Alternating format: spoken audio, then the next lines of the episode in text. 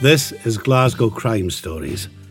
We dive into crime of the city's past in short episodes you can listen to any time, anywhere.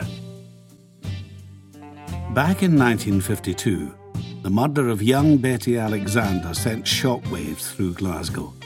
Yet, despite every effort, the vicious individual behind the killing was never found.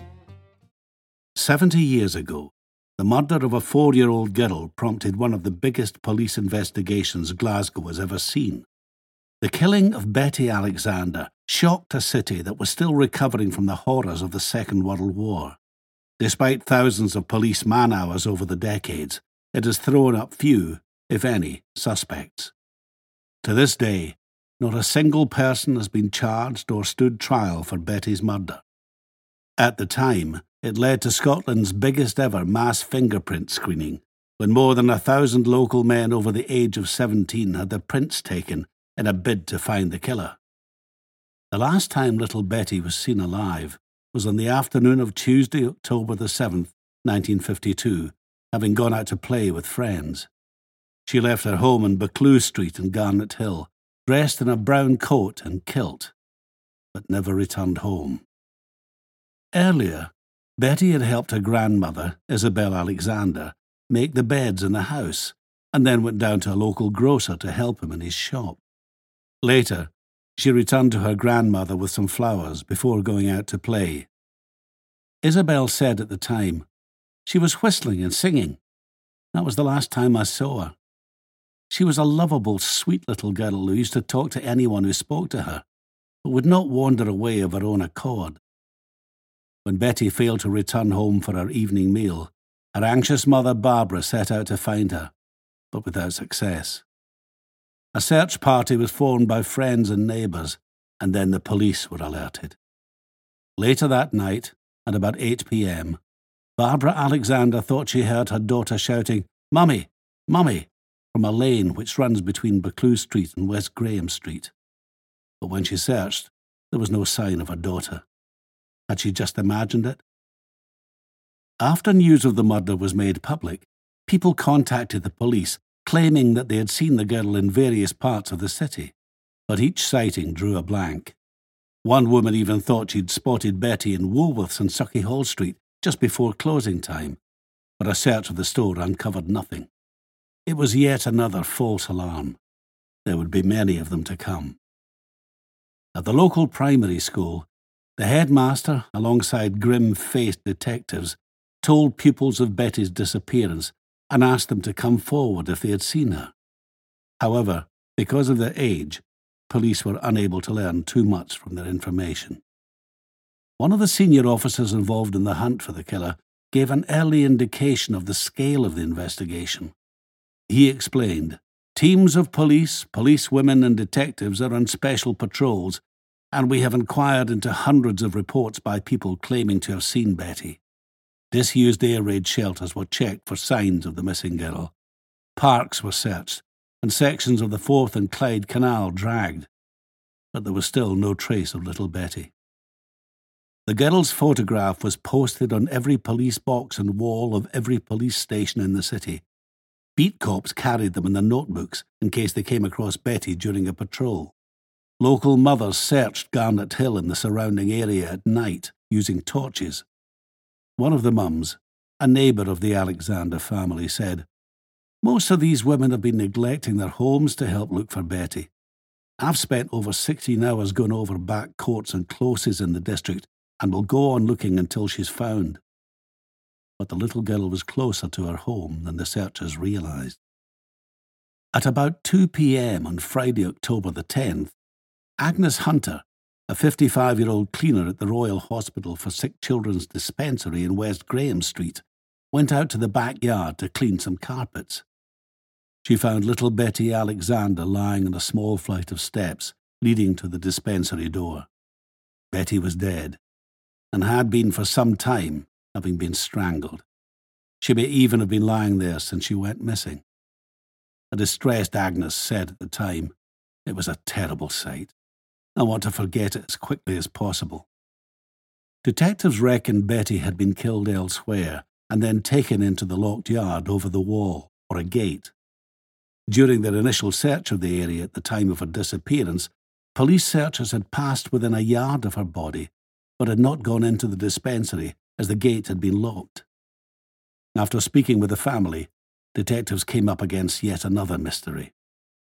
When Betty had gone out, her grandmother had put a chrome fastening pin on her kilt skirt, but when she was found, the chrome pin had been replaced by an older, plainer brass pin.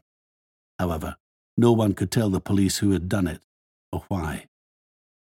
The police now had a major job to fill the gap of nearly 72 hours between Betty's disappearance and when her body was found.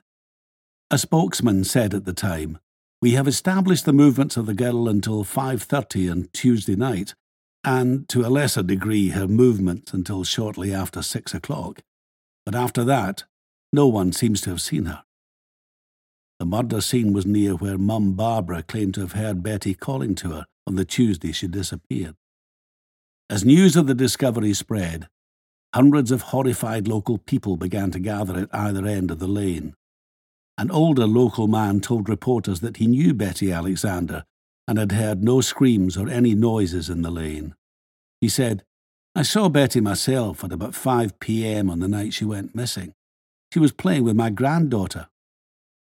Jack Alexander, the girl's father, was called to the dispensary and had the grim task of identifying his daughter's battered body. The murder of such a young child, the first child killing in Glasgow for 30 years, had horrified the city.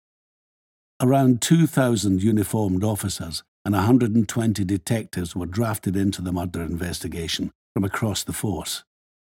Forensic experts went over the crime scene inch by inch, searching for clues which could lead them to the killer.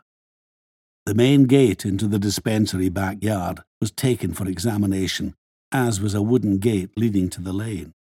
The girl's clothes were also examined for any traces which could link them to the killer. Sections of the stone steps where her body was found were also tested for clues. Senior officers believed the killer may well have been local. They felt that only a local person would have known that no one would think to search there, buying them time. The man leading the hunt, Chief Superintendent Gilbert McKilrick, said, "No particular man is being sought. In fact, we cannot even be certain at the moment that it was a man. No possibility is being overlooked."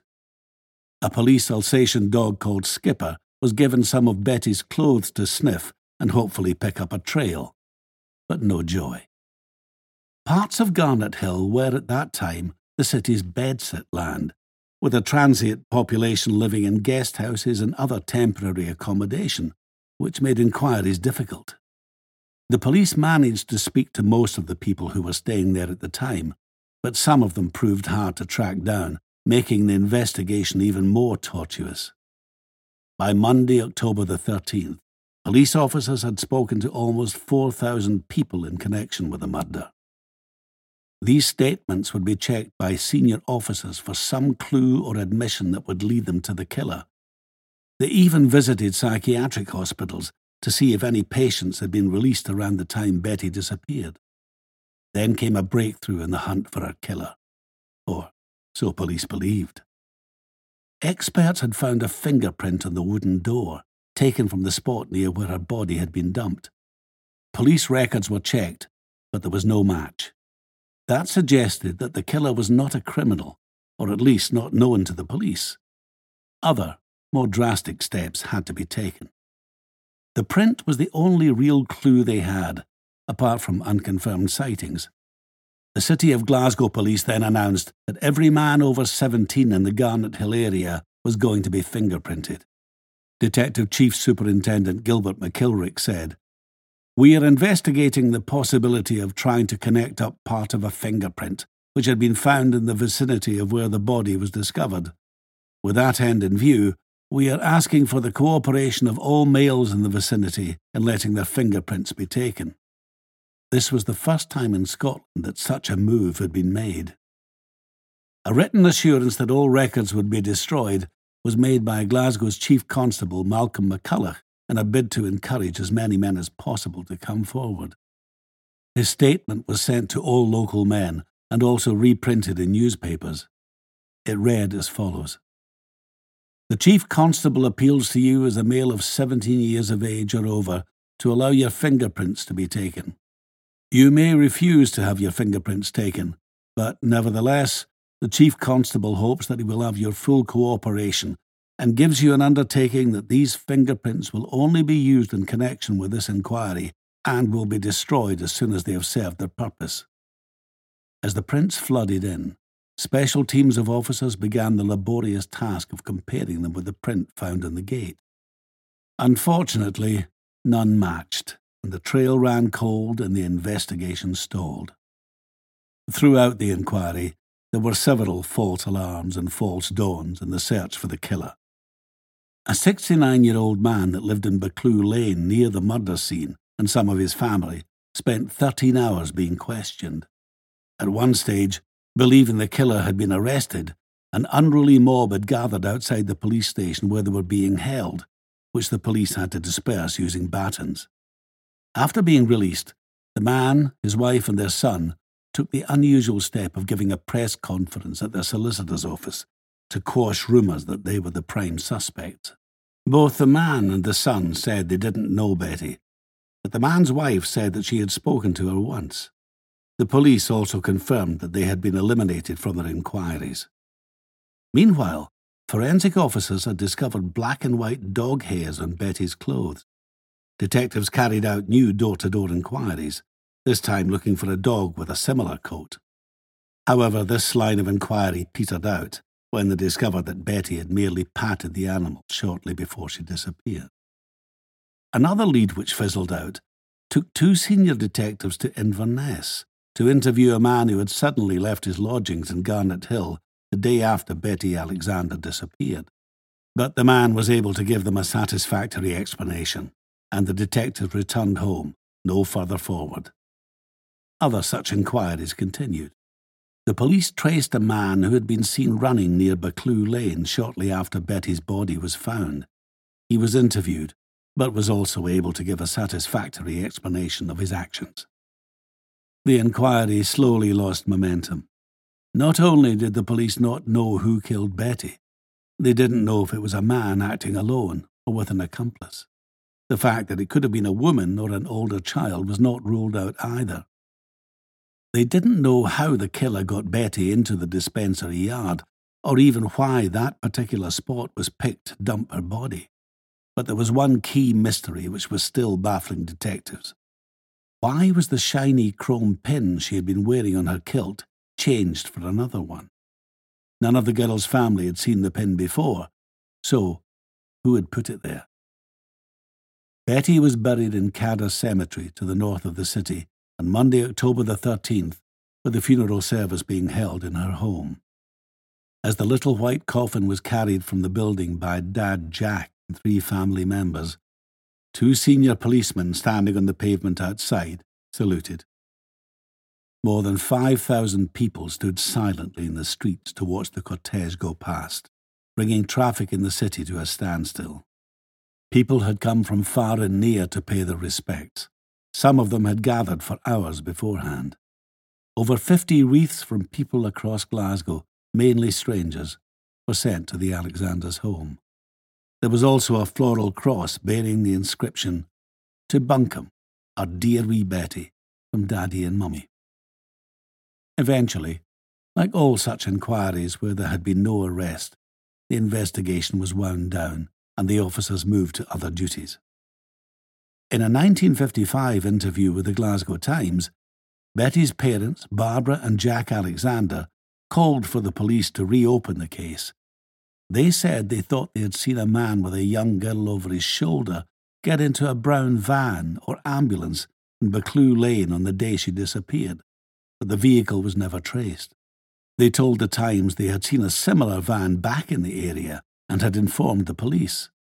Jack added, "We won't rest until whoever murdered our little girl is caught." In 2012, it was reported that the murder was being given a cold case review by Strathclyde Police. It was a chance for officers to use modern forensic techniques on the original evidence to see if they could finally identify a suspect.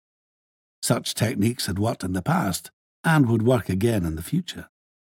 At the time, Forensic psychologist Ian Stephen, who advised on the TV crime dramas Cracker and Prime Suspect, confirmed there were various methods they could use to get a breakthrough. He said, "Everything will be looked at again using new methods, including DNA analysis and offender profiling."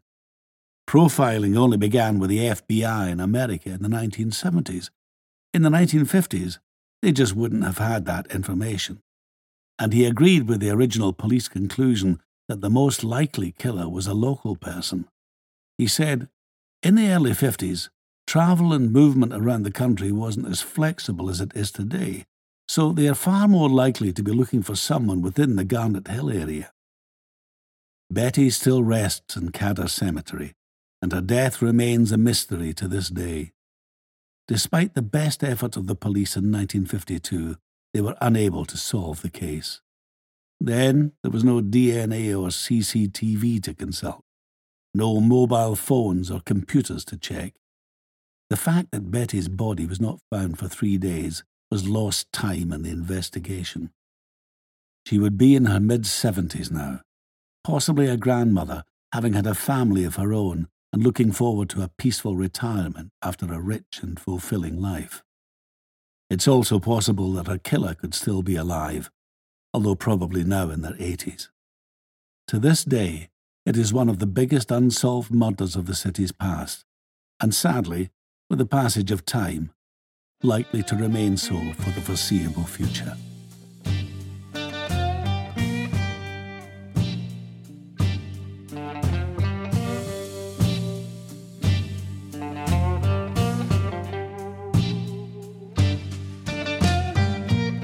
This podcast was brought to you by the Glasgow Times.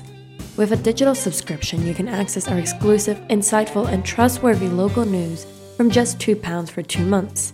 We are also currently offering 20% off our annual rate with the code GlasgowPod22. This offer is for new subscribers only and is only available with the promotional code given in this podcast. Subscriptions will renew at the standard rates unless cancelled.